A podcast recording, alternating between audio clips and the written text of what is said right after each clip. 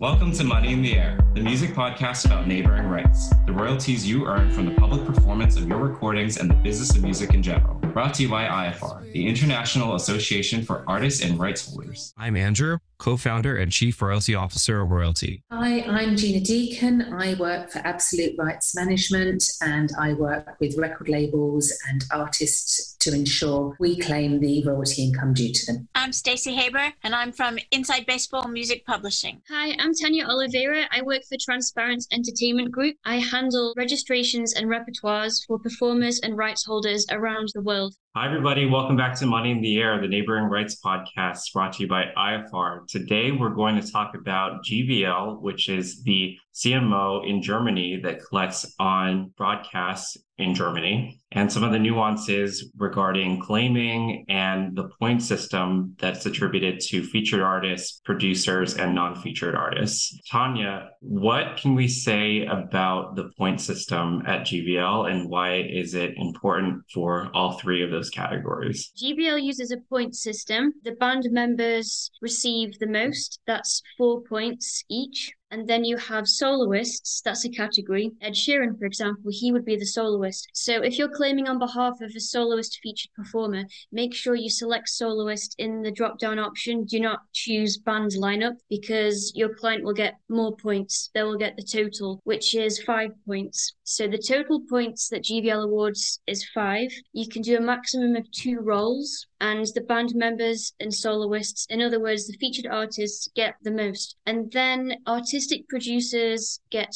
3 points, which is pretty good. And not many people are aware of that. So if you have producer clients, you can easily claim for them at GVL. You don't need to submit evidence or a form like at PPL. They will do their own background research. They might reach out to you to confirm things once in a while. Conductors get 4 points. And then we have studio musicians and background singers. In other words, the session players, the non-featureds, they get 1 point per performance. If you're a session player, but you also produced an album, then you want to claim both roles because your artistic producing is going to get 3 points per production. Just to recap, there are 3 categories that our musicians should be concerned about. It's the featured artist pool, it's the producer pool, and then also lastly, the non-featured session musician pool of income. And so each one of these income is reserved for roles within who is contributing to the sound recording. I kind of want to talk about what is the process for claiming repertoire at GVL, because it's a little different than some of the other societies around the world where you can't necessarily claim a recording until airplay income has been matched to that song. So Gina, how would you go about claiming some of the repertoire at GVL? First of all, we love GVL. We love GVL because they pay so well. It's something that you've really got to drill into, focus on, and it's so rewarding. So, yeah, you're right. They do only pay for usage. So you can't, like, you could be PPL, just processing your claims, just sit back and wait for the income.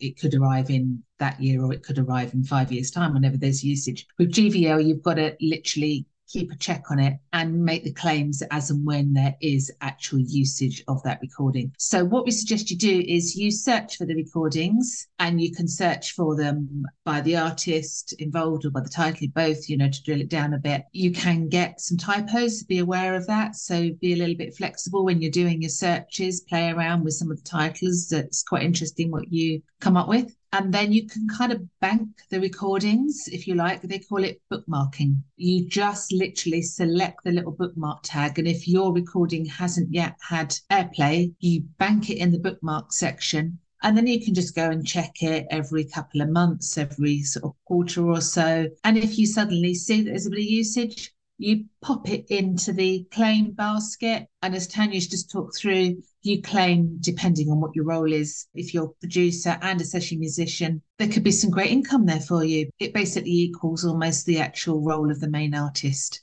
because you've got that role behind you. So don't write yourself off. If your role is known only as production, there could be some good, generous money out there for you from GVL. And we've seen it coming. So just to highlight, I love how you're emphasizing how much money there could potentially be for you coming from GVL. So every single year, GVL collects just north of 250 million euros. It's according to the 2019 revenue statistic on GVL. It's just a little bit more of an active claiming process than some of the other CMOs, but it could be well worth your while if you are claiming your income through GVL. I just want to reiterate that you don't need to submit evidence when you make your claims, which saves a little bit of time. GVL review everything, and if they dispute it or they can't find evidence, they email the representative or you yourself as the producer-performer if you've made your own claims. To reiterate that soloist, select that category if you are the featured artist and you are literally on your own, like you are an Ed Sheeran, an Adele, a Dua Lipa, it's just you. This concept of not having to submit evidence, GVL does their due diligence on your behalf, is really important because at SoundExchange here in the US, you have to submit, or you have to get the featured artist to submit a LOD to SoundExchange to allocate a percentage of their royalties to you as a producer. Same thing at PPL, you need to submit an eligible producer form to PPL to receive that royalty. Whereas at GVL, they're doing the research on your behalf, and you can get up to 3 out of the 5 points, which is 60% of the available share of monies, where it's typical that producers are receiving an average of 20%, I would say, on recordings from artist share income. That's significant for specifically producers. Definitely. Yeah. As Gina said, they pay very well. So yeah, if you're directly registered at GVL, then it's well worth the time or chatting to your representative. And that's it, checking every year, because there will be new usage every year of your repertoire. So it's not just a once in a lifetime, I'm going to sit down for 12 hours and claim, because it's all manual like PPL. You've got to check every year. Thank you for listening. Remember, info@ifr.co.uk if you have any questions or need individual help, and become a member. Join IFR at www.iafar.co.uk. Thanks for listening.